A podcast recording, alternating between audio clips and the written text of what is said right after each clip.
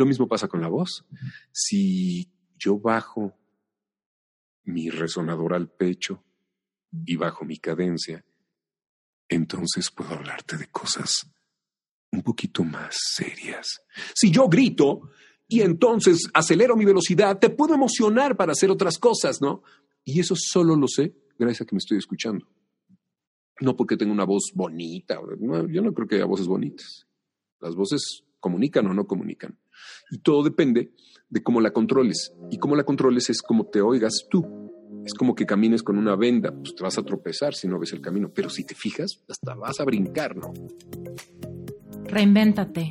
Empieza por tu mente, tu corazón y tu espíritu. Eres perfecto y eres perfecta tal como eres. Solo tienes que darte cuenta. Libérate de tus complejos, de tus creencias limitantes, crea tu vida y recibe todo lo que necesitas. Asume ya la identidad de quien anhela ser. Yo soy Esther Iturralde, Life Coach Espiritual. Este es un espacio seguro para que recibas las herramientas, las epifanías y los parteaguas para que de una vez por todas te liberes del deber ser social, cultural o religioso. Mi misión es abrir brecha, hacer las preguntas incómodas para que conectes contigo y con Dios. El resto lo decides tú.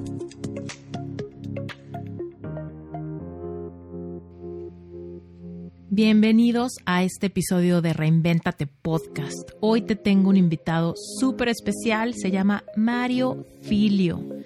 Mario tiene más de 35 años de carrera como voice over y voice actor. Él ha trabajado como locutor, comediante, cantante, actor de doblaje, teatro, cine, televisión. Él ha sido la imagen audible para anuncios comerciales y videos corporativos, productor y conductor de programas de radio y podcast. Actualmente también se desempeña como speaker y tallerista, compartiendo sus conocimientos con estudiantes profesionales de la comunicación en México Estados Unidos y todo Latinoamérica. Ha trabajado para cuentas comerciales como Best Day, Gillette, Bimbo, Jeep, Pizza Hut, Universal Studios, Alliance, eh, Marriott, entre muchos otros. También, y esa es la parte más divertida en mi opinión, también ha sido el que dobla voces de personajes que seguramente conoces para películas y series animadas como Goofy, Obi-Wan Kenobi, Miss Piggy, Ralph el Demoledor, el rey Julian de Madagascar, Will Smith, Clive Owen, John Riley, Sasha Baron Cohen, entre muchos otros. Qué vocación tan divertida tiene Mario y quiero aprovechar para contarte un secreto de mi vida aquí como introducción a este episodio que te va a gustar un buen.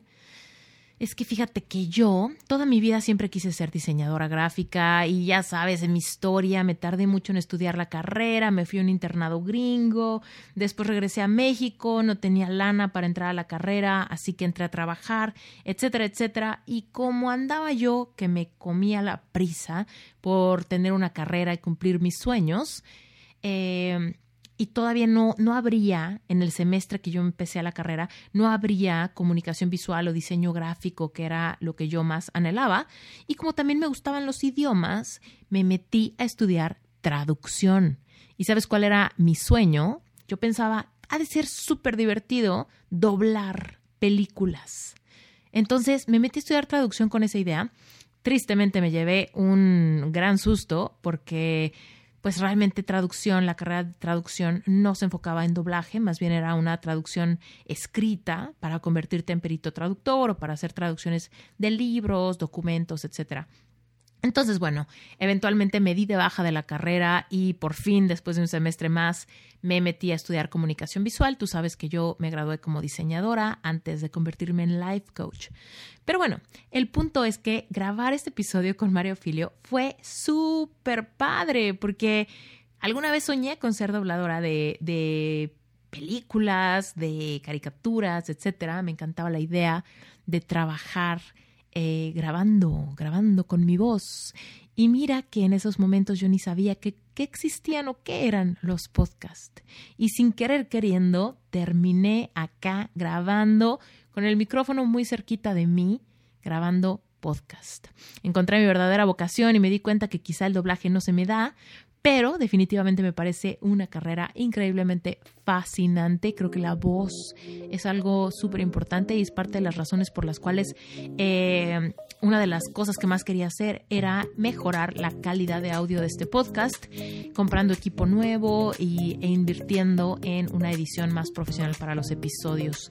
Créeme que cuando encuentres que no se escucha muy bien algún, algún episodio, es porque la conexión de internet o quizá el tema de grabar a distancia es un poquito perjudicial para el tema de controlar la calidad del audio.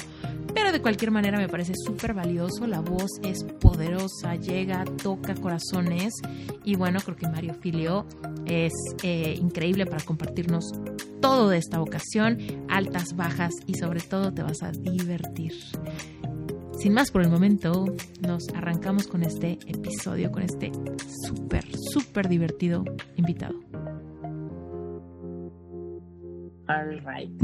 Mario Filio, estoy muy contenta de tenerte en Reinventate Podcast. Ya te traía muchas ganas. Me la hiciste de emoción un poquito. es que estaba pasando por unos momentos difíciles. Esther, hola amigos, ¿cómo están todos? Los saludo con mucho cariño desde Ciudad de México, junto con Luca, mi perro. Para los que no nos están viendo, acá atrásito de Mario Filio está Luca echándose una siesta. Oye, siempre viene a trabajar. ¿Qué pasó? Cuéntanos. ¿Hay algún despistado, no sabe quién es Mario Filio? Cuéntanos, ¿quién eres? ¿Qué haces? ¿A qué te dedicas? Bueno, yo, mi trabajo básicamente se llama voiceover, voice actor. En México se confunde un poquito con esto de ser locutor, porque yo no hago mucha radio, yo soy más bien actor de doblaje. Soy actor y el doblaje es una especialidad de la actuación. Entonces soy actor y locutor, pero comercial. Me dedico a hacer locución para productos y servicios y ya antes se decía que para radio y televisión, pero ahora se hacen anuncios para aplicaciones, para YouTube, para Spotify, para cantidad de aplicaciones. Y una de las cosas que, por las que la gente me reconoce es porque escuchan mi voz de repente diciendo que la fuerza te acompañe, Anakin. O tal vez um, ese otro que dice, eh, yo soy el rey Julien de Madagascar y les ordeno que escuchen, reinvéntate. O tal vez ese otro que dice, oh, chispas, qué diversión estar en este podcast. o tal vez esa otra gordita que dice, oh, Kermit, amo a esa rana. Y así muchos personajes de doblaje que desde hace muchos años vengo haciendo. Ya más de 30, Esther.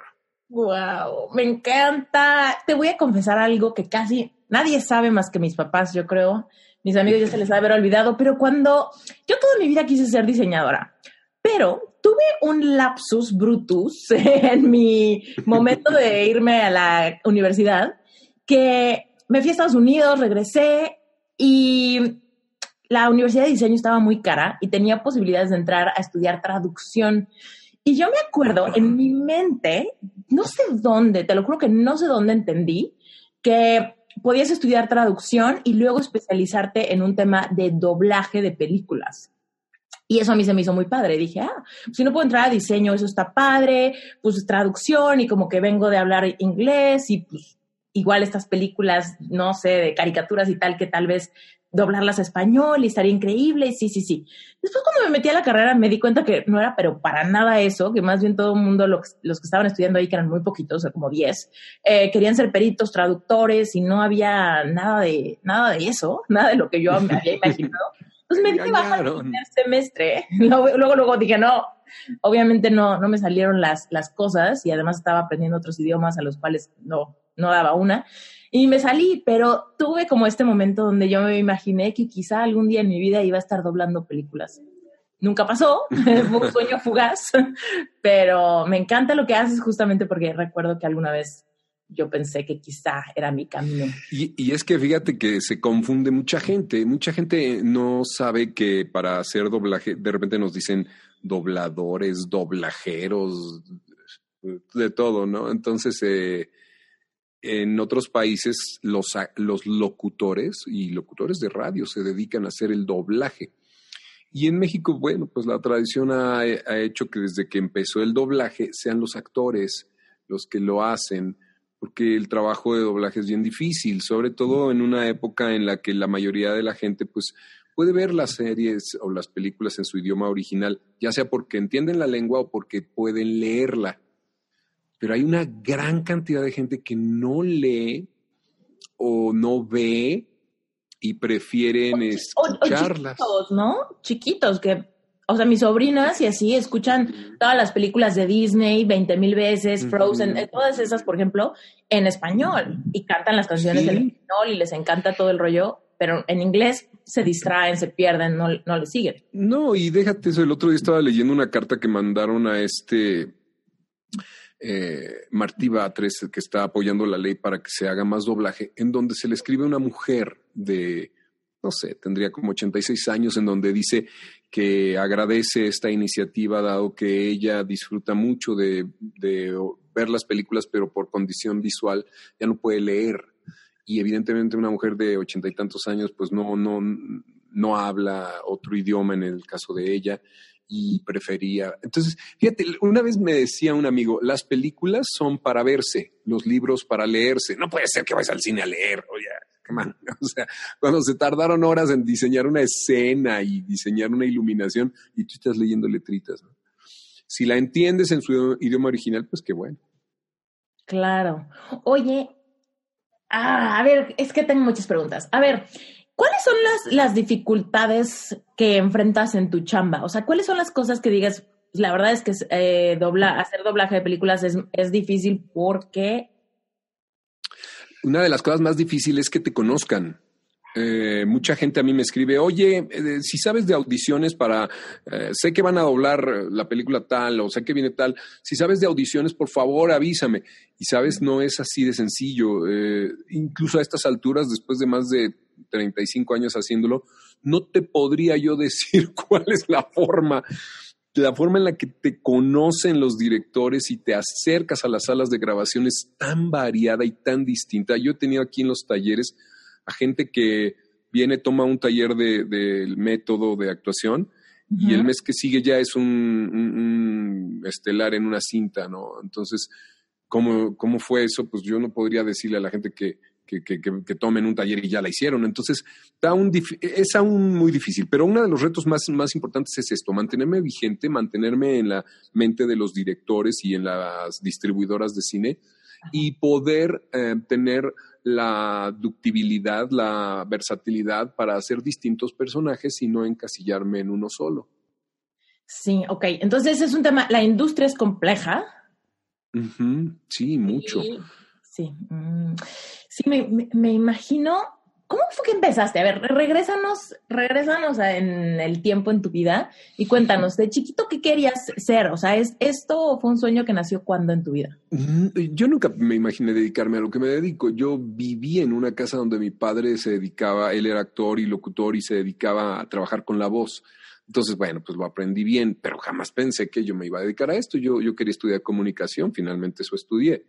Y al salir de la carrera incluso pensé que yo iba a empezar ya a trabajar en una agencia que ya había visto, pero fue desde segundo semestre que, empecé a grabar por una mera coincidencia. Mira, yo cuando tenía 16 años entré a, cantar, antes usaban este tipo de, no bares, porque pues yo era muy chavito, no puedes trabajar en un bar, pero era una especie de peñas, eh, cafés cantantes, lugares muy, pues muy naif, así, donde la gente iba, una especie de karaoke, pero con guitarra. Como bohemio, como había bohemia, sí. Y entonces este, yo cantaba y también hacía comedia, porque mi familia es de teatro y de comediantes. Ajá. Mm, una especie de stand-up. Ok. Entonces eso hacía yo desde chavito, entonces me di cuenta que me pagaban. Cuando entré a la universidad, me ve en una de las fiestas de, de, para recibir a los, a los nuevos estudiantes, pues yo hice ahí un stand-up y canté, hice ahí un showcito. Y una chica que iba en octavo semestre me dice, oye, tú puedes hacer un casting. Y me invitó a hacer una, audición y, fui a, una estación de radio, hice una audición porque ahí produjeron unos comerciales, me quedé y, y de ahí me di cuenta que había que estudiar para ser locutor comercial. Todo eso sucedía a la par de que me invitaron a un curso para estudiar en Televisa doblaje. la especialidad del doblaje. Entonces, Oye, sin que yo viniera... invitaciones coincidentes están muy seren, serendipidas. Sí, en serio, todo coincide en el tiempo y en el momento, porque además yo trayendo el antecedente de que mi familia era de, de actuación, de teatro y de radio, sobre todo mi padre, pues ya me había enterado de quiénes eran las voces de los personajes y de que es bien desilusionante esto de que te das cuenta de que los personajes de tus caricaturas no hablan por sí mismos, que alguien les hace la voz. y me enteré quién hacía la voz de Don Gato y quién hacía la voz de, de Topo Gigi de quién hacía la voz de pues, los de mi época, ¿no? Entonces de Scooby-Doo y esas. Y entonces, este, con eso en mente dije, ah, esto es el doblaje. Y ahí me metí a ver, yo, yo creo que estuve como unos seis años este, haciendo sala, aprendiendo, tomando cursos. Y ya para principios de los noventas empecé a tener personajitos pequeños. Wow. Es bien divertido, pero es parte de lo que sucedió mientras estaba en la universidad, que eso estuvo bien padre además. Ajá, eso te iba a preguntar. Mientras tanto estabas estudiando comunicaciones. Sí, y llevaba yo además de eso materias muy similares con lo que tenía que ver con la, con la licencia de, locución, que era un, un, un, trámite muy difícil que daba la Secretaría de Educación Pública y era un examen que la mayoría reprobaba. Pero en la universidad veíamos Ley Federal de Radio y Televisión, veíamos Cultura General, veíamos muchas cosas que te preguntaban en este examen, ¿no? Y prácticas de cabina y así. Y estuvo bien, eso me sirvió y pasé el examen que todo el mundo me decía que no iba a pasar, ya sabes, que todo el mundo reprobaba, ¿no? Porque para trabajar en comerciales necesitabas licencia de locutor por la Secretaría de Educación.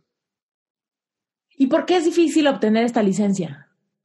Fíjate que decían que el que está frente a un micrófono en ese entonces, en la radio y en la televisión, pues eh, debía ser alguien que tuviera, además de un correcto uso de, del idioma y de y conocimientos de otros idiomas y conocimientos generales y conocimientos históricos, por la responsabilidad de abrir un micrófono. Creo que antes era el concepto de que el locutor era perfecto y era así el, Además, acuérdate, habían unas voces que se escuchaban así muy engoladas y súper bonitas. Hoy en día se trata de gente real. La gente busca escuchar en la radio, en la tele, conocer gente con la que haga un, join porque sea real. Pero en aquel entonces decían, no, cualquiera puede hablar ante los medios. Y tú decías una mala palabra y hablaban de la Secretaría de Gobernación y multaban a la estación de radio y era, una locura, ¿no? Por el, como el acceso a las masas, me imagino. Así como. Así es. La responsabilidad del acceso a las masas. ¿No? Sí, sí, sí, así es. ha cambiado eso, no? Que ahora con los podcasts, que yo me acuerdo cuando yo saqué mi podcast hace dos años, cachito, había poquititos podcasts en español y, en estos dos años ha explotado la producción de podcasts en español. A, mí me parece que ha subido bien interesante. Fíjate, yo empecé a hacer podcast en el año 2005, 2006 más o menos, y lo hice como por ocho años. Pero pues no, no, no le veía yo mucho sentido. ¿Qué era ese podcast y por qué? Ese solo era de doblaje. Ese era de doblaje. Entrevistaba yo puros actores de doblaje en cada episodio. Hice 100 episodios donde entrevistaba en cada uno un actor y recreábamos parte de las películas o de las series en donde hubieran participado. Estaba muy interesante. Y le decían a la gente, un poco parecido a lo que hago ahora, pero ahora me abrí más hacia el mundo de la voz, en general a la voz. Entonces, ahora ya tengo otro tipo de invitados, desde médicos hasta o sea, foniatras hasta psicólogos que te dicen por qué te da miedo hablar en público y cantantes y estandoperos y figuras de otro tipo. Pero en aquel entonces, y todos esos se quedaron ahí eh, en, en, iTunes, creo que están todos los 100 episodios, o en Apple Podcast ahora ya que se unió, pero lo dejé como, como por ocho años, yo creo. Y era un hobby, eso era un hobby. Un hobby, un hobby. Básicamente. No, lo monetizabas. No, lo monetizabas ni tenía yo la constancia. A veces publicaba, a veces no. Entonces, este, esta nueva cultura de, que para que hagas algo en el podcast tienes que estar de veras constante. Pues me ha obligado a programarme y todo como tú y como todos ustedes, los nuevos podcasters que, que están haciéndolo de manera, pues como se debe, ¿no? Porque cualquiera publica, pero ¿quién se mantiene publicando? Sí, sí, exacto. Pues sí, ahí está el reto. Totalmente. Oye, a ver, cuéntanos entonces, sales de comunicación y qué pasó, o sea, profesionalmente, porque no sé si a ti te pasó esto, pero cuando yo salí de la universidad, me urgía ganar lana. O sea, me urgía, bueno, y aparte porque yo tuve esos eh, momentos de que perdí tiempo y me equivoqué y tal, entonces sentía como la presión de que iba tarde en comparación con la gente. ¿Cuál es la prisa, verdad? Que uno tiene prisa. Yo sentía, te lo juro, que me venían los callos, o sea, y no, ¿qué pasa? ansiedad de tener un trabajo y, no sé, generar experiencia, yo qué sé. Pero cuéntanos, cuando tú saliste de comunicación, ¿tenías una idea clara de qué ibas a monetizar o si ibas a tener un trabajo, además de tu hobby o cómo ibas a? Sí, y, y además, fíjate, Esther, pasó algo bien interesante. Desde que decidí entrar a la carrera, pues tuve la... Nosotros éramos de esas familias de... Mis padres eran baby boomers, fueron baby boomers y tuvieron solo 10 hijos. Entonces, Ah, como podrás entender, no era fácil que pagaras carrera a, a tantos. Y pues yo estaba en la fila esperando y mi papá me prometía que sí. Y yo escogí una uni- universidad, él me ayudó al principio a las inscripciones y eso. Entonces, eh, em- yo, yo trabajaba ya cantando y haciendo comedia, eso que te digo, y de ahí pagaba a mi escuela. Entonces, el problema económico eh, eh, era, pues empezó junto con, con la necesidad de estudiar, ¿no? y, y me, me pagué todos mis estudios y cuando empecé a grabar comerciales también sumó eso, eso que ganaba yo ahí y ¿sabes qué hice? En la carrera de, eh, yo me especialicé en publicidad, en la comunicación. La publicidad me fascinó. Entonces yo agarré y dije, a ver, Mario Filio. Un profesor dijo que existía un concepto que se llamaba top of mind, que quería decir en ese entonces, y todavía puede estar, lo que está así a bote pronto. Si yo te digo, dime una marca de refresco, en aquel entonces todos decían, Coca-Cola. los que fumaban les decías, dime uno de cigarros, y todos Marlboro. decían, Malboro. Y así. Entonces yo dije, ¿eso es el top of mind, profesor? Sí, es que tengas en la mente una marca que, que, que está, aunque no la consumas, pero que está presente. Fíjate, aunque no la consumas. Entonces yo dije, ah, yo quiero hacer de Mario Filio un top of mind en la locución. Entonces, a la par de crear las campañas que iba haciendo en la universidad como ejercicios, fui pensando en hacer de, de mí un producto y estar en los lugares, entonces detectar desde ahí dónde deciden los, los directores de cuenta, los productores, los creativos, la gente de la radio de la tele, cómo deciden cómo escoger un locutor. Entonces me di cuenta que había que hacer un demo, eh, ya empezaba el Internet por ahí de, de mediados del 1993, entonces crear un sitio, fui de los primeros en hacer un sitio, Eh, entonces empezar a, crear elementos que me posicionaran en la mente de la gente. Cuando llegaba el fin de año, mucha, mucha, muchos de los colegas pues, les regalaban una botella o unos chocolates a sus clientes. Y no, yo dije, yo voy a hacer, fíjate, por ejemplo, voy a hacer tazas, voy a hacer, hice unas backpacks, eh, le voy a poner mi logo a unos, a unas plumas, a unos, entonces empecé a hacer artículos promocionales, ¿no? Ajá. Y alguien, y alguien me dijo una vez, "Ah, tú eres el, el tipo ese corriente que hace tacitas y, y plumitas, ¿verdad? Y entonces era un colega, nunca se me olvidó. Y le digo, tazas, tazas, no sé. Pues tendría que preguntarle a mi departamento de merca qué está haciendo ahorita, pero igual y sí, ¿eh? Igual y sí, ya, ya hicimos tazas. pues es que guante blanco. Ajá. me sirvió, además, me sirvió esto de, de hacer unas campañas de presencia y de marca y ya después hizo muy común. Pero sí me gustó aplicar eso y, y hubo una época en que sí, me, me hice un top of mind. No habíamos muchos locutores en México, habríamos 100. Y sí, sí, sí. Eso no fue bueno por un lado porque saturé. Entonces de repente estaba yo en todos los anuncios, me oían por todos lados. Decía yo cosas como, ¿y tú vas al súper o a la comer?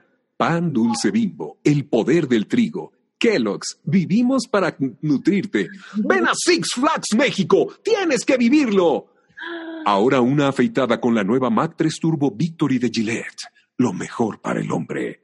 En Best Day, la experiencia más confiable en viajes. Ahora Max Steel acabará con Elementor, solo de Mattel.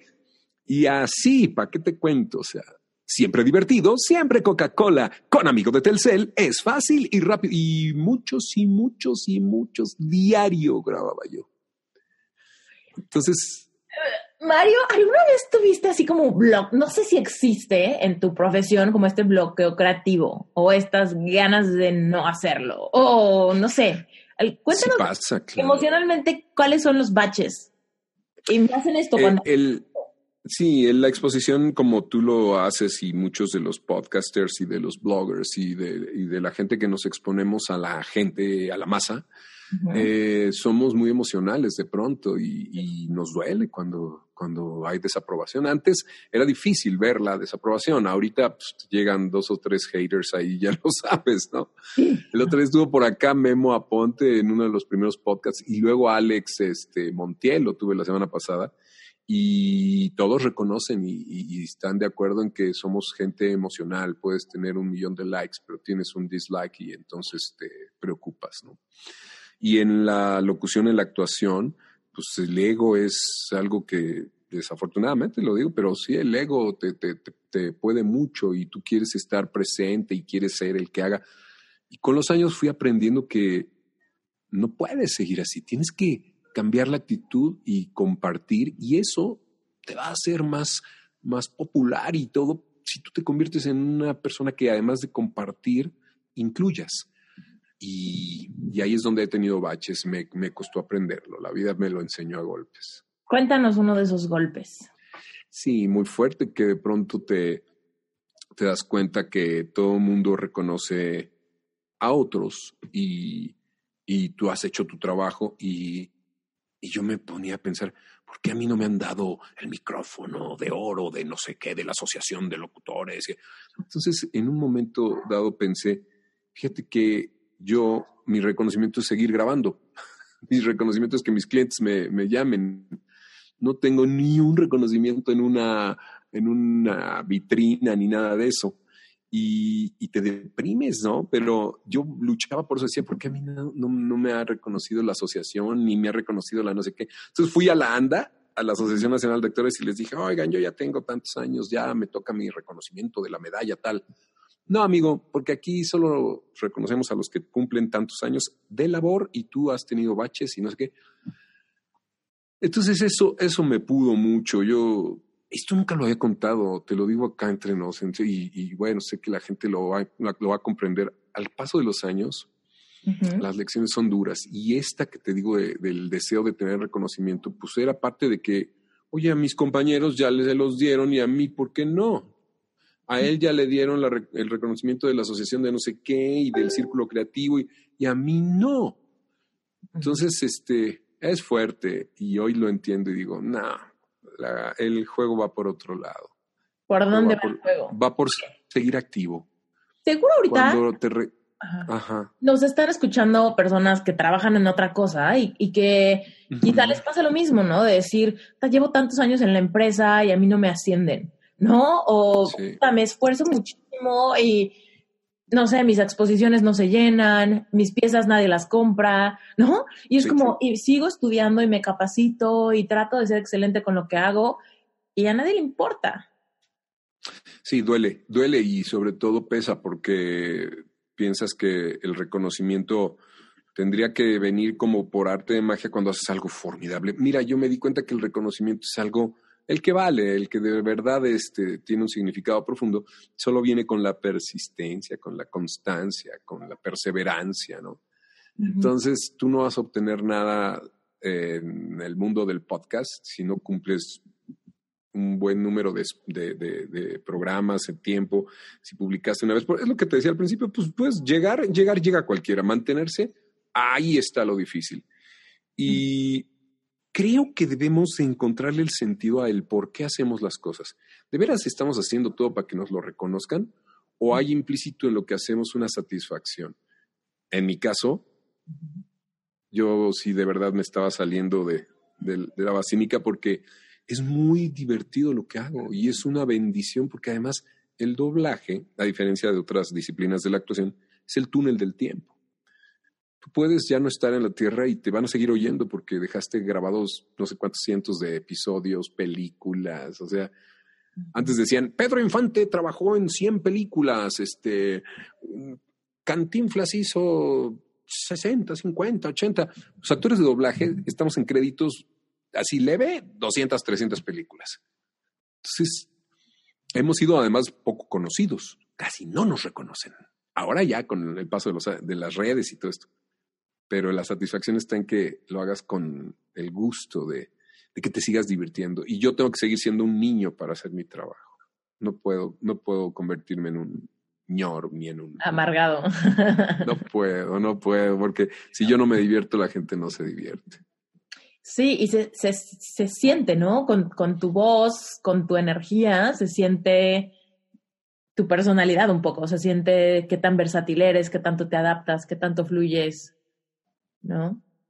Tienes que proyectarlo. Fíjate, yo ahora le enseño a la gente en general, durante muchos años capacité actores y, locutores y conductores, y ahora aquí en, en, la oficina creamos un concepto que se llama Tu voz es tu imagen, para el público en general desde ejecutivos hasta amas de casa, psicólogas, ministros de iglesia, eh, seminaristas, este, todo aquel que con su voz quiera causar impacto y que sus palabras provoquen, ¿sabes qué? Una emoción en la gente.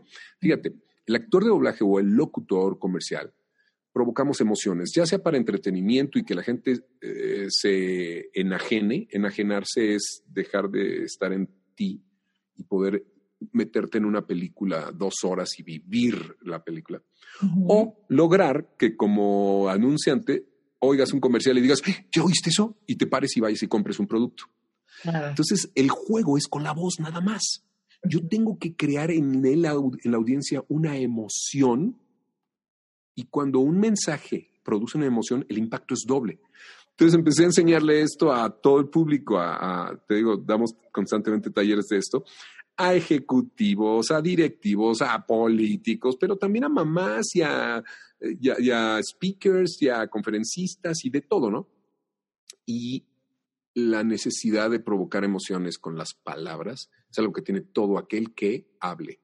Entonces, este, me di cuenta que pues es, un, es, es, algo que todos debemos lograr. Tú con tus palabras logras hacer sentir algo. Y si yo transmito que estoy divirtiéndome, la gente se va a divertir. No sé si has visto en un stand-up o en un escenario a alguien que está muy nervioso y se le está olvidando y la gente no lo disfruta, también se pone nerviosa y también. se contagia la incomodidad. O que un señor está dando un informe, el clásico informe del, del director de la empresa, ¿no? Y está, o el maestro de la clase, para que no vayas más lejos, ¿no? Y está hablando todo igual, y dices, híjole, así van a estar las dos horas, me desconecto, ¿no? Claro. Entonces, sí, eh, yo descubrí este mundo maravilloso más que de la voz, del oído. El que no oye bien, no habla bien. Ah, ¿por qué? Es bien interesante. Interrumpo este episodio rapidísimo, nada más para invitarte a que te unas a Relevante Espiritual. Si este podcast te gusta, Relevante Espiritual te va a permitir ir más profundo. Relevante Espiritual es mi grupo de estudio mensual. Es una comunidad cerrada donde cada semana se te va liberando contenido adicional. Es el hilo conductor para que despiertes tu espiritualidad y aprendas a manifestar. Mira, lo primero que va a pasar es que cuando tú te metes a Relevante Espiritual, te voy a ayudar a que recuperes la perspectiva de tu merecimiento Pasaremos porque conozcas todas las leyes universales que intervienen en tu proceso de manifestar. Llegaremos a la parte donde sanas y reconectas con tu niño o con tu niña interior. ¿Qué quiere decir? Sanar todas las heridas de tu infancia, que seguramente generan códigos de significado, creencias limitantes, heredadas, aprendidas, no trascendidas. Todo esto lo puedes hacer en relevante espiritual y realmente traquear tu proceso. Ir dándote cuenta cuáles son las áreas que ya estás trascendiendo y a partir de eso convertirte en una mejor versión de ti para lograr todo lo que anhelas. Y lo mejor es que Relevante Espiritual solamente cuesta 18 dólares. Es una membresía mensual, así que quiere decir que tu compromiso inicial para entrar es solamente un mes. Si pruebas y te gusta, te quedas. Si pruebas y no te gusta, puedes cancelar en el momento que quieras sin compromiso alguno. ¿Y sabes por qué te digo esto? Porque sé que te va a encantar. Pero si por alguna extraña razón no pudieras quedarte, no pasa nada. Tienes toda tu autonomía para salirte en el momento que quieras. Si te interesa conocer más de Relevante Espiritual, recuerda que en las notas del episodio está la liga. Si le das clic a esteriturralde.com diagonal relevante espiritual, te vas a ir directito a la página web donde hay un video donde te explico qué es, de qué hablamos, para quién está diseñado y sobre todo cómo funciona. Ahí mismo puedes hacer tu registro y puedes estar dentro de Relevante Espiritual hoy mismo, si esto te late. Y antes de que te me vayas, simplemente quiero recordarte que Reinventate Podcast ya tiene cuenta en Instagram. Así que por favor, detente lo que estés haciendo, detente, agarra tu celular, busca arroba reinventate podcast y dale follow. No sabes cómo me va a encantar que te unas a la comunidad de Instagram, porque por ahí te voy a avisar siempre que haya episodios nuevos, dinámicas nuevas, giveaways, rifas, un montón de cosas que tengo planeadas hacer para la comunidad de Reinventate Podcast. Así que, córrele, arroba reinventate podcast, síguenos, únete y listo. Nos seguimos con el episodio. Lo mismo pasa con la voz. Si yo bajo mi resonador al pecho y bajo mi cadencia, entonces puedo hablarte de cosas un poquito más serias. Si yo grito y entonces acelero mi velocidad, te puedo emocionar para hacer otras cosas, ¿no? Y eso solo lo sé gracias a que me estoy escuchando. No porque tenga una voz bonita. yo no creo que haya voces bonitas. Las voces comunican o no comunican. Y todo depende de cómo la controles. Y cómo la controles es como te oigas tú. Es como que camines con una venda, pues te vas a tropezar si no ves el camino, pero si te fijas, hasta vas a brincar, ¿no? Ah, me encanta. Oye, y ahora. Pero no está muy chorero. Y ahora que hay tantos podcasts y tanta gente que dice, pues voy a tener un podcast. ¿Te pasa a ti escuchar y decir, puta, esta persona está hablando pésimo? o no le entiendo nada, o que se apure, o algo así. Sí pasa. Claro que pasa. Fíjate que una de las cosas que sucede, algo que pasa mucho, es que te das cuenta que o no oyes su podcast. O sea, graba y publica, graba y publica, graba y publica. O sea, si tú, es como cuando te arreglas frente al espejo. Si tú te arreglas frente al espejo y te ves y te ves, ¿por qué pasan las niñas tanto tiempo viéndose en el espejo? Para arreglarse, ¿no? Pero si estás con la luz apagada y te peinas sin verte y te vas, seguramente vas a tener unos pelos colgando así. Entonces, la gente que no cambia y no corrige esas cosas es porque no oye su podcast o porque no ha hecho conciencia de la importancia de la voz. He oído cantidad de colegas eh, que hacen podcast y, número uno, no cuidan en primera la condición de la habitación. Mm. No. O sea, esto, el micrófono, es el oído de la gente. Es el equivalente al oído. Si yo me le acerco, es como que te estoy hablando aquí suavecito. Si yo me le acerco, me alejo y hablo en un cuarto donde rebota mucho, pues es como que estamos en el baño. ¿En dónde quieres estar cuando, cuando te escuchen? ¿En el baño o en la sala o en la camita, así cerquita al ladito de las cobijas? No. Son elementos bien interesantes. Puedes tener muy buen contenido, pero la forma también importa. Acuérdate, fondo y forma, ¿no? Y la forma es importante. Totalmente. Fíjate que cuando hace rato que estabas diciendo que hay que divertirse y tal, y disfrutarlo y todo esto, cuando yo decidí sacar Reinventate fue por dos razones. Una fue porque no había, o, bueno, como cuando menos yo no encontraba nada en español que me cautivara, y todo lo que me así me cachaba era en inglés. Y yo decía, es que quiero estos temas, pero en español, ¿no? Entonces, si no hay, pues igual lo creo yo. Y la otra razón era porque me encanta hablar y sentía que necesitaba un espacio como para desbordarme, ¿no? Así como, oh, estoy leyendo este libro buenísimo y me está haciendo pensar en todo esto y no sé a quién decirle, ¿no? O sea, hablarle a mi hermana. Se lo comparto. Tengo que platicar por una hora este tema que igual ni te importa, ¿no? Entonces era como, bueno, ¿dónde lo hago? Y decía, pues yo en mi micrófono y lo grabo y habrá alguien que quizá le gusta. Entonces empezó por una como como nada más eso, ¿no? Querer tener algo en español que existiera y por el otro lado, pues, desbordar mi, las cosas que a mí me interesan y me apasionan, ¿no? Pero después, con el, con el crecimiento del podcast, por ahí del episodio 60 o algo así, empecé a sentir, empecé, empezó a importarme mucho el contenido, o sea, empezó a importarme de más que el contenido le gustara a alguien más. Y fue ahí cuando empezaron esos haters que mencionaste, ¿no? De repente de, un episodio donde según yo está increíble y de repente me dicen, es que, eh, digo, y sobre todo los que no ven el video, ¿no? Que dicen, es que eh, fulanito de tal o sutanita invitada estuvo increíble, pero la, la chava que la entrevista, que se muera casi casi porque se ve que ni me importa. y yo, ¿what? Se ve que ni me importa. Si estoy ahí, ¿sabes? Si me estoy matándome para que me den la cita, para que me acepten, para que vengan, para que, ¿sabes? Hacer los artes, publicarlo, eh, pagar el hosting, lo que sea. Y es como, ¿cómo no me va a importar? O luego, por ejemplo, ay, la, la esta tipa, ya sabes, de que ni saben quién soy, es como, sí. canal, güey. Pero era así de, su voz es súper fresa y me, me, choca, no sé qué. Y es como, güey, no seas masoquista, vete a otro canal. ¿Para qué lo oyes? Porque finalmente, a ver, ¿por qué te enganchas con un podcast tú, Esther? A ver, ¿por qué nos, nos enganchamos a oír a alguien? Eh, esto es una cosa bien simple, no está tan complicado, ¿eh? O sea, cuando yo oigo a alguien y me quedo ahí y lo uh -huh. sigo más de una vez, es porque uh -huh. es alguien con quien yo hago empatía. Y la empatía tiene que ver, además de la, del tema que esté hablando, que me llame la atención, de la forma en la que me lo comunique. Uh -huh. Entonces, si digo, hijo, habla de cosas interesantísimas, pero su voz me parece terrible, como dices tú, pues, ¿para qué lo sigues oyendo? Hay mil formas para investigar acerca del tema. Pero, ¿cuál es la obligación de nosotros al hablar frente a un micrófono para, o, o publicar?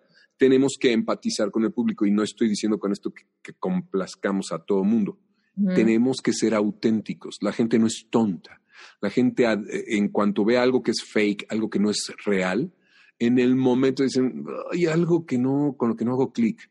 Y entonces, si, si, si es real, si eres auténtico, si eres auténtica, y reconoces, número uno, que no lo sabes todo, número dos, que te equivocas, número tres, que, pues, güey, es un espacio tuyo eh, que tú has creado con este esfuerzo desde investigar, coordinar, publicar, editar, subir, todo el numerito promocional. Oye, pues que lo digas que puedes tener errores, que te pueden salir las cosas mal. A la gente no nos gusta la gente perfecta, nos gusta la gente humana, ¿no? Los que tienen errores, los que se equivocan, los que de repente están afónicos, pero ahí están, ¿no? o tienen tos, o se les va chueco, o no se peinaron, o, bueno. Sí, totalmente. Más real la cosa, ¿no crees?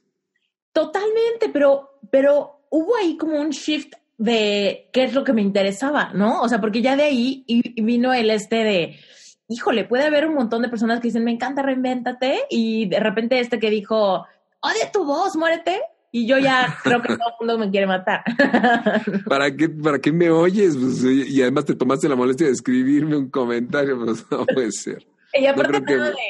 de, nada leve, ¿no? Muérete. Sí, además, no quiero pasar desapercibido, o sea. sí. Sí, no, qué loco.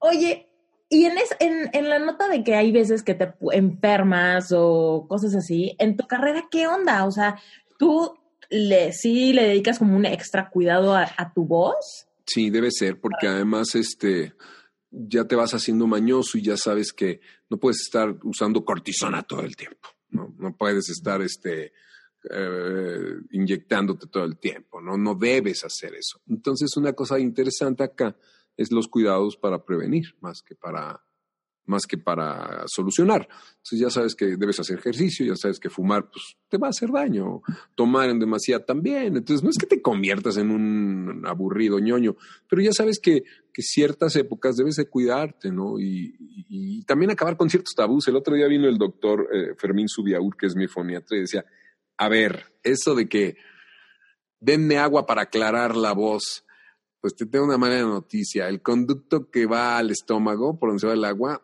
no toca las cuerdas nunca, va, pa, va por atrás. El del aire va por el frente. Entonces son dos destinos.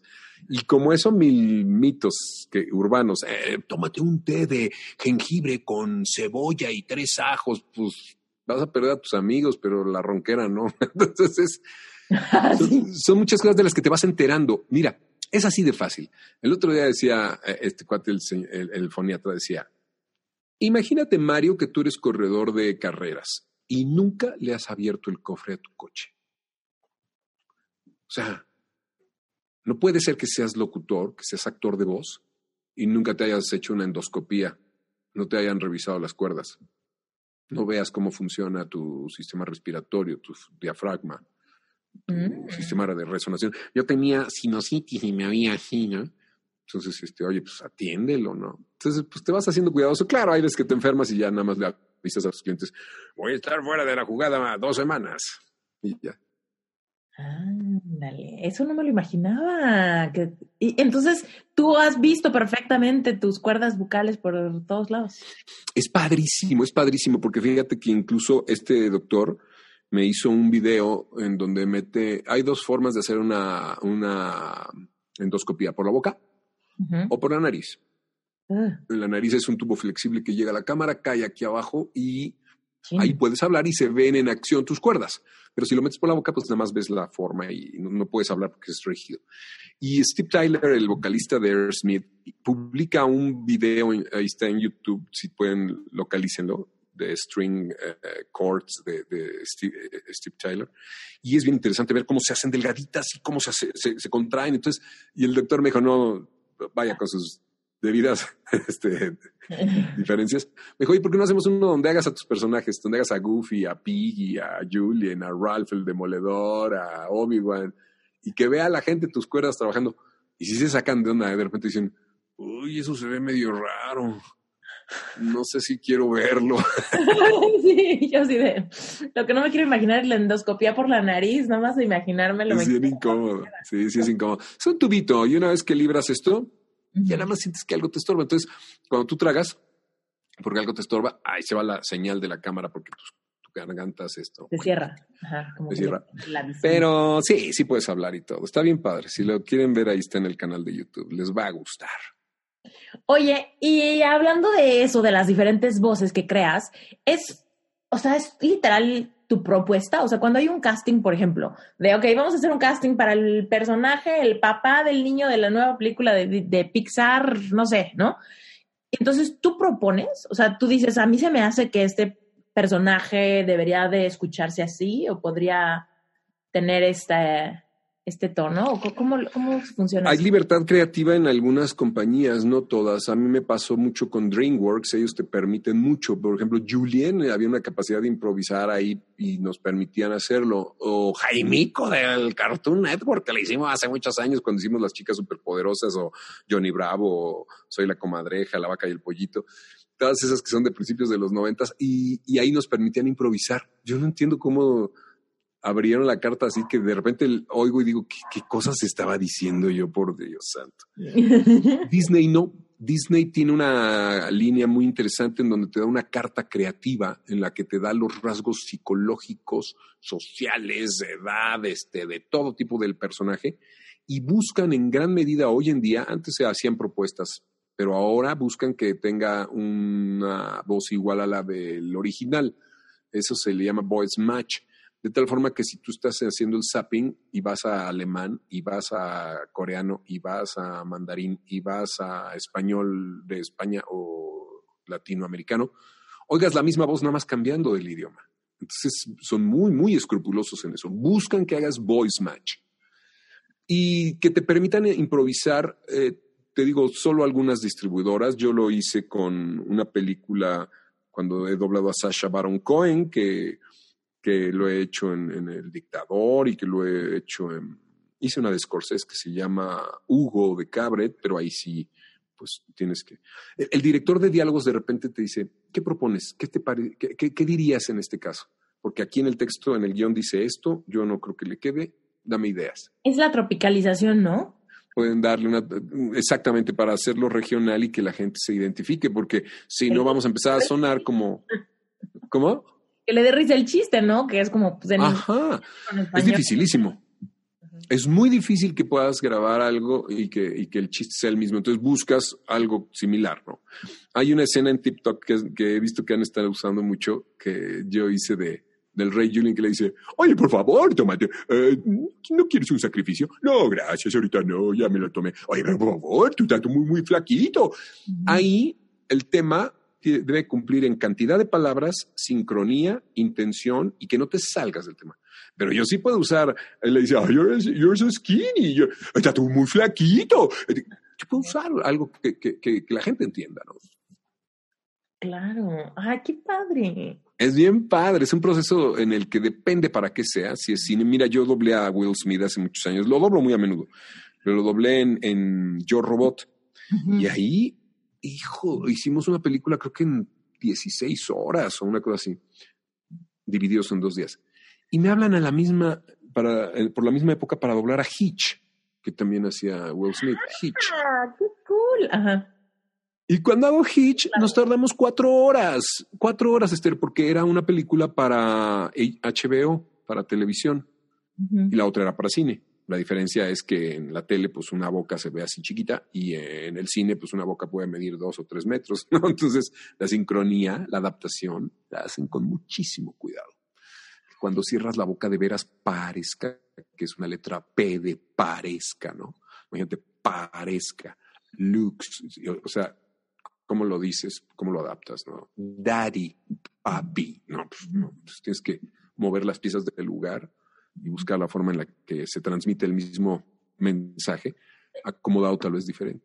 ¿Y eso es, eso es chamba tuya? O sea, eso es chamba de que tú veas la boca y trates o cómo... O... Sí, tú tienes que estar con el director que adapta los, los diálogos trabajando en conjunto. Tú ves un ensayo, ves el diálogo por fracción y le dices al, y el director te dice, ¿ya viste dónde cierra la boca? Ahí tienes que llegar cuando digas, por favor, por favor. Entonces, ok, entonces tú ya sabes que tienes que correr aquí, frenar acá, y de repente le dices, oye, está forzado, ¿por qué no digo, te lo ruego? Ah, está bien, a ver, vamos a hacer una prueba, ¿no? Y así vas cambiando, vas cambiando algunas cosas para que se vea mejor y se entienda mejor. Claro. Qué padre. Oye, y esa que, cuéntame cómo se siente. O sea, ver una película y que te encante y después ser tú quien la está doblando, porque los doblajes de las películas suceden después, ¿no? O no, o no. o los porque me imagino que en Disney, por ejemplo, sí, sí salen, o sea, hacen los doblajes antes de que la película se estrene, quizás desde los primeros cómo funciona eso. Hay muchos doblajes que son para, para los estrenos eh, al mismo tiempo en todo el mundo, a veces incluso. Entonces, este, estamos trabajando con mucha anticipación viendo la película. Pero hay veces que no ves la película completa, solo ves uh, fragmentos o incluso hasta nada más la boca. Fíjate, Star Wars es de los casos en los que nos bloquean toda la pantalla y solo se ve la boca del actor y no sabes qué está pasando alrededor porque no pueden revelar imágenes por secrecía y todo esto, ¿no? Pero eh, es, es, es muy padre que tú hiciste tu trabajo, hiciste tus pedacitos y ya te sientas, la ves en el cine o en la, en la tele, donde estés, y ya ves la historia completa armada y dices, wow, wow, ya entiendo. Por más que sí deberías de verla completa. Yo creo que sí deberías de ver la película completita antes de hablarla, pero ellos no te lo permiten. Muchas distribuidoras te dicen, nada más a, tu, a tus fragmentos, solo a donde tú vas. Y a veces te ponen de referencia el audio del otro actor con el que estás interactuando, pero a veces no. Entonces sí, es, es un trabajo muy difícil. La gente no lo conoce, a veces lo subestiman y dicen, ah, he oído a los haters del doblaje que dicen cada cosa que dicen, no lo puedo creer. ¿Cómo le haces para que eso no te afecte? O sea, has desarrollado como piel gruesa, me imagino, en tantos años. Sí, sí, sí, no, y además dices, de veras tengo ganas de ponerme a explicar de este amigo que de entrada está poniendo un muro ¿es en serio? ¿Quiero de veras desgastarme explicándole? Porque es muy distinto cuando alguien te suelta una pregunta directa y te dice, oye Mario, ¿por qué la voz de fulano la cambiaron? Eh, ¿Quién toma la decisión de que sea esta voz? Oye, ¿por qué ahora se oye tan feo esto? No me agrada. Entonces dices, ah, bueno, es una persona interesada. Pero quien nada más suelta el machetazo y las cosas son blancas o son negras, el otro día leía uno que decía, nah, están locos es una porquería, es una mega mugre, no sé qué. Y dije, cualquier cosa que le digas a este amigo solo va a responder desde donde está y desde donde él vive. Y él vive desde el enojo. Claro. No, mejor no. Entonces ideas de piel gruesa y los bateas. ¿Cuál sería un consejo que nos des a los podcasters nuevos que no tenemos ningún entrenamiento, ¿no? Y que probablemente cometemos muchos, muchos errores y que la gente de repente nos dice cosas como que se muera. Yo te voy a decir, una de las cosas que, que yo les diría es, oigan sus propios episodios como si fueran los, los, los podcasters escuchas, iba a decir radio escuchas, los escuchas, y sean asertivos en qué sienten cuando se escuchan. De veras está interesante te gusta el ritmo de tu podcast, ¿qué le hace falta? El otro día alguien me dijo, oye, una musiquita de fondo, ¿no? Como que está muy frío eso. Entonces yo dije, fíjate, fíjate qué interesante, ¿no? Le voy a poner algo. Y después, este, ponerte en el lugar de ellos. Yo sí creo que te pongas en el lugar de ellos siendo asertivo, eh, objetivo. Tampoco, como te digo, vas a complacer a todo el mundo, pero una, darte cuenta que para transmitir un mensaje tienes que provocar una emoción. Mm. Si no le pones interés a eso, mira, Esther, hay una receta que no falla. Eh, la, la voz tiene una figura melódica. Es como cuando empieza la clase de mate con un profesor que habla así y te dice, durante las próximas dos horas vamos a analizar las fórmulas de la tabla periódica. Con... Yo les recomendaría que jueguen con el factor sorpresa. ¿Qué hago para que la gente se interese? ¿Cómo varío mi ritmo y mi tono, mis emociones? ¿De qué manera logro captar su atención y de repente bajo mi ritmo y mi tono? Y de repente subo y acelero la velocidad. O de repente subo el tono y bajo el ritmo. O de repente bajo el tono y subo el ritmo. Estas cosas que hacen que la plática no sea monótona. Y otra que es importante, pues que de veras sí, sí, sí se preparen porque el- el- la voz humana juega con resonadores. Mira, este es mi pecho. Esta es mi boca. Esta es mi nariz. Una combinación de esos resonadores hace que una voz tenga armónicos. Imagínate esta voz oyendo un podcast durante 50 minutos todo el tiempo. No, no, no. O sea, yo insisto mucho en eso, tal vez porque mi chamba es esa, pero creo que un contenido puede ser interesante en la medida en la que esté padre también la manera en que lo comunicas. Me encanta. Me gusta muchísimo. Oye, ¿se vale preguntar cómo se cobra tu chamba? Ay, es un drama, no sabes, tenemos años cobrándola muy mal. Mucha gente, sí, porque mucha gente piensa que, que hacer doblaje te van a pagar muy bien cuando sale una película con tu nombre. O, y ahorita la ley, justo que se acaba de, de- de- que se está eh, tratando de que se acepte en la Cámara, es que se mejoren los pagos. En Estados Unidos el sindicato cobra regalías cada vez que sale al aire un comercial, una película, y ganas muy bien. En cambio, en México se paga muy al teatro. A eso le paga un actor por un día en un foro, como mil pesos. Entonces, este, eh, muy similar. O sea, un actor de doblaje que trabaja todo el día, si gana mil pesos, le fue re bien. Le fue re bien. Entonces, a la semana podría ganar cinco mil y al mes 20. Pero eso no importa tanto. Lo que importa, o sea, a lo mejor estás cobrando tu tiempo haciéndolo. Lo que debes de, de ten- recibir también son las regalías, los royalties, por el uso de eso al paso de los años. No puede ser que sigan usando una película en la televisión que la están comercializando, que los anunciantes pagan porque la vean, y a ti, que eres el estelar, no te paguen. Está Claro. cañón, ¿no? Está cañón. Los comerciales son mejor pagados, eso siempre, la publicidad siempre ha manejado buenos presupuestos. Hoy en día cambió mucho porque, porque se sumó mucha gente a hacer esto y bajaron los costos. Hay mucha, mucha oferta de trabajo. Entonces, este, ¿Qué opinas de eso? los ¿Eso es, es feo? Es muy- es, es la realidad, Esther. es- te tienes que adaptar a, los nuevos tiempos. Yo creo que es un reto. Mucha gente se queja y, y- y tú imagínate que vas a cerrar filas para no dejar que entre la gente joven. Lo Mm. que tenemos que hacer es más, no, más que cerrar filas, voltear, recibirlos y decirles, oye, éntrale, pero cobra bien.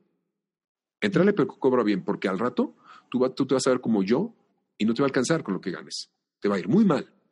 Entonces, esa es una. Otra, integrarte a la comunidad global y conocer cómo están trabajando en otros lados del mundo. Abrir mercado en otros lados del mundo. Yo asisto a congresos en, muchos lugares, pertenezco a organizaciones internacionales de, locutores que se llama, por ejemplo, World Voices. Visito congresos en Atlanta, de, de View Atlanta. Estoy buscando estar en constante comunicación con el sindicato. Yo pertenezco al SAG-AFTRA en, los Estados Unidos, a la ANDA en México, a la ANDI. Estar en contacto, a, la, MELOCA, la Asociación Mexicana de Locutores Comerciales en México, eh, locutores profesionales, locutores México. Entonces, unirnos, no trabajes solo, trabaja en equipo y, el beneficio será para todos. Mm, me gusta eso.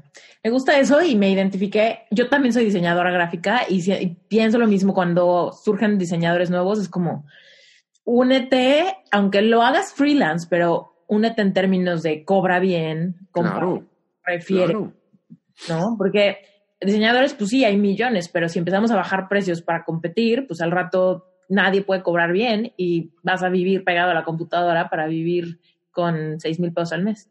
Te regalamos el trabajo y no, no se vale, porque además alguien está haciendo con tu trabajo negocio.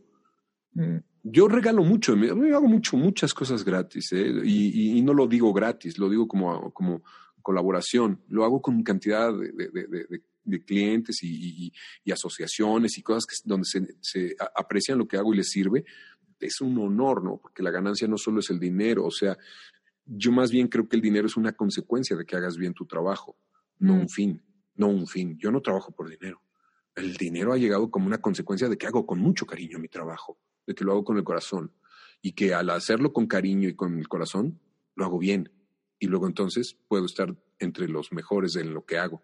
Pero mi meta no es nunca ser el mejor, ni ganar el dinero para ser millonario. No, yo lo hago con honestidad, con cariño, y eso trae como consecuencia muchas cosas de las que te estoy diciendo. Reconocimiento, a lo mejor dinero y esto, ¿no? Claro. Oye, Mario, y cuéntanos qué, qué proyectos traes, qué viene para ti y, dónde la gente, si alguien nos está escuchando y dicen, es que quiero, quiero hacer lo que tú haces o quiero aprender o quiero ir a uno de estos talleres que mencionas, cuéntanos ¿Cómo podrían conocerte, trabajar contigo y qué estás planeando? Sí, está padre. Yo no paro. Vengo eh, constantemente haciendo publicaciones. Traigo dos conceptos eh, bien interesantes ahorita, que es el de tu voz es tu imagen, que, lo estoy haciendo a través de pequeños clips, cápsulas y talleres. Y eh, el podcast me trae loquillo, estoy como tú. no tengo tantos episodios como tú. pero espero algún día poder llegar a cumplir así tantos. Y, eso, eso estoy activo todo el día. ¿Qué proyectos vienen? Estoy muy contento porque recién se, estrenaron dos películas, por ahí siguen cartelera Bad Boys, es una película de comedia, pero véanla si tienen oportunidad ya que salga en tele en español para que entiendan un poco de lo que hemos hablado. Eh, me entusiasma estar y ser incluido en, audiciones nuevas. Ahorita justo voy a hacer un par de audiciones para Disney. No sé para qué proyectos, no lo puedes decir, no lo sabes hasta que llegas y cuando llegas firmas ahí mil este, contratos de, de discrecionalidad y confidencialidad. Pero deseo seguir activo. Voy a dar un, voy a dar eh, taller el, próximo 2, 3, 4 y 5 de marzo. Doy taller aquí en Ciudad de México en mis oficinas de Tu Voz es tu Imagen. Eh, toda la información está en el Facebook de talleres o en la página de mariofilio.com. Y voy a Bio Atlanta, el Congreso de Voces, a dar taller y a dar eh, una conferencia a finales de marzo. Y sigo grabando películas, estoy trabajando en la radio con Ya Párate, soy voz de la estación, en Costa Rica soy voz de una estación que se llama IQ y no paro, grabo comerciales todos los días. Entonces, quien se quiera acercar todo el tiempo tenemos talleres de doblaje en marzo, padrísimo con Arturo Mercado, que es la voz de Mickey Mouse y de Woody, y uno de los mejores actores de doblaje en México doy talleres de manejo de intenciones, doy talleres de caracterización para crear voces de personajes animados. Así es que, pues, acérquense a los canales. No, está difícil, ¿eh? tocarme es bien fácil. YouTube, Twitter, Instagram, hasta TikTok. Uf, yo tengo que explorar esa plataforma. le tengo curiosidad, pero el otro día me metí y me sentí como señora. Yo no, sé. yo también no lo entiendo, no entiendo muy bien. Dije, y yo, yo, ¿cómo le hago que hago que sea divertido? Pero sí, totalmente. Y acaricio perros también. Qué increíble, qué increíble profesión, qué variado. Me imagino que me imagino que la monotonía es lo que menos te preocupa, ¿verdad? Sí, no hay un día igual a otro. Y sabes qué, a mí me gusta hacer todos los días lo mismo, pero diferente. Trato de hacer lo mismo, o sea, yo no voy a poner un puesto de comida o voy a vender, digo, si llega la oportunidad lo haría, pero me refiero a que yo hago lo que sé hacer todos los días, pero siempre diferente. Por ejemplo, contigo, este, esta oportunidad de estar en tu podcast es algo que ya hizo distinto mi día, ¿no? Y eso está padre, no lo hago diario. Entonces, gracias. Mm, no, gracias a ti por haber aceptado mi invitación y por tenerte aquí.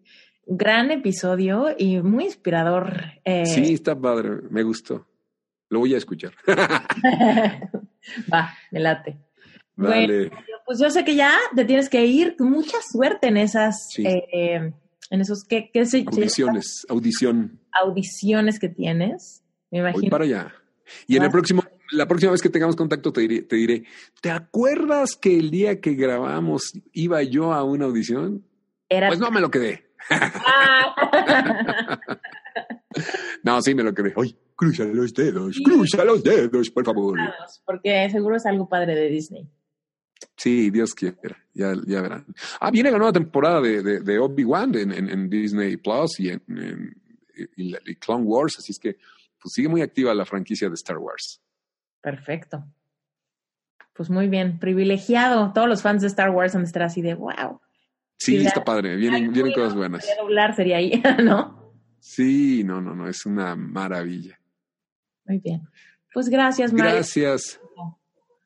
Gracias a ti, un besito y gracias a todos los que escuchan este podcast, pues de verdad mucho, mucho para aprender y seguir, seguir este, de veras a Esther y el podcast que, que viene con fuerza.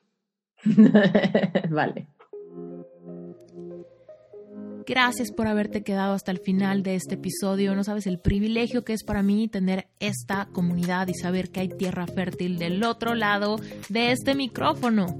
Así que, sin más por el momento, te quiero dar gracias si ya me dejaste un testimonial en Apple Podcast. Gracias si usualmente me mandas pantallazos del episodio que estás escuchando, me tagueas en Instagram, en Facebook, en Twitter, por todos lados.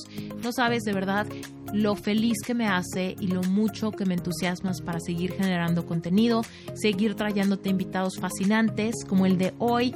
Y bueno, pues sin más por el momento, de verdad te quiero mandar un abrazo gigante. Recuerda que puedes conectar conmigo en cualquier momento vía Instagram. Siempre contesto y siempre contesto yo. A veces me tardo un poquito, pero siempre contesto.